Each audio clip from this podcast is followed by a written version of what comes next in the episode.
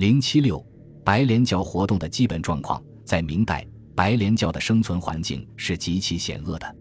它作为邪教，始终处于朝廷以禁绝为目的的高压控制之下。明太祖朱元璋虽然参加了奉弥勒佛起义的红巾队伍，并且借助这支武装倾覆了元帝国，但是疑似工业初具规模，朱元璋就立即改变态度。元至正二十四年八月，朱元璋发兵进攻张士诚，在讨伐檄文中，他攻击白莲教徒，误中妖术，不解既言之妄诞，酷信弥勒之真有，记其志士，以苏困苦，俱为烧香之党。根盘如影，蔓延河洛，妖言既行，凶谋遂成，焚荡城郭，杀戮士夫，荼毒生灵，千端万状。洪武三年，明太祖又召进白莲教及明尊教，明确规定：凡妄称弥勒佛、白莲社、明尊教、白云宗等会，亦应左道乱政之术，或隐藏图像，烧香聚众，夜聚小散，山祸人民，为首折角。为从者各杖一百，留三千里。这项禁令作为大明律的条文固定下来，为以后各个时期朝廷禁绝与镇压白莲教提供了章本。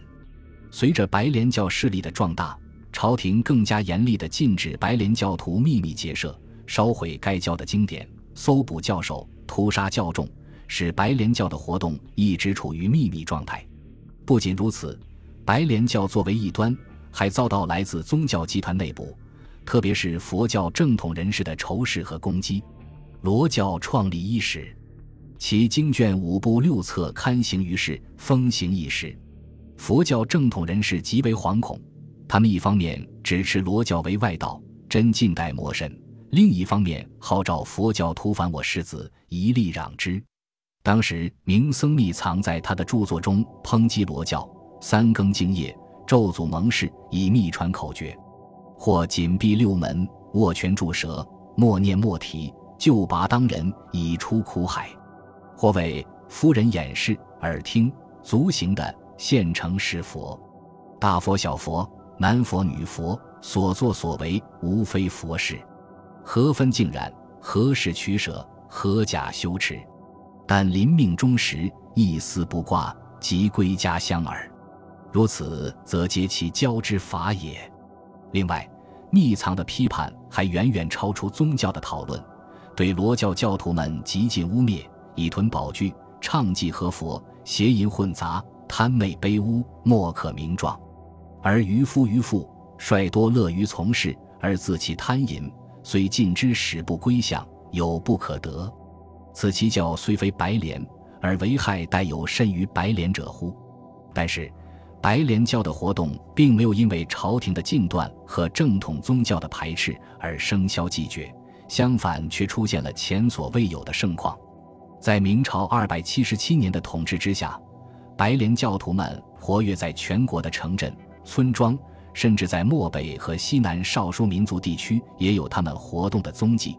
白莲教的活动概括起来有两种情形：一是传教活动，二是武装起义。在封建统治相对稳固、社会矛盾还不十分尖锐时，白莲教徒们散布在各地，从事秘密结社、刻印经卷，发展较重。有人感叹：“白莲结社遍及四方，教主船头所在城聚，倘有招呼之手，此其归附之人。”白莲教在下层民众中间巨大的凝聚力。是一切为封建统治阶级服务的正统宗教所无法比拟的。在明代的白莲教活动中，白莲世家李福达的臣服是个典型的例子。李福达是明代正德、嘉靖年间的白莲教教授，山西郭县人，其父子、祖孙几辈都在山西、四川等地传教。祖父参加过成化年间荆襄地区流通。石龙策动的以流民为主的白莲教起义，叔父李岳是弘治年间山西郭县白莲教授王良的徒弟。李福达承继祖业，在民间传习白莲教，屡遭官府逮捕，逃脱后仍继续传教，足迹遍布山西郭县、五台、徐沟、太原及陕西福州、洛川各州县。后来他改名张隐，来到北京。谋求向上层社会发展，取得了武定侯郭勋的信任。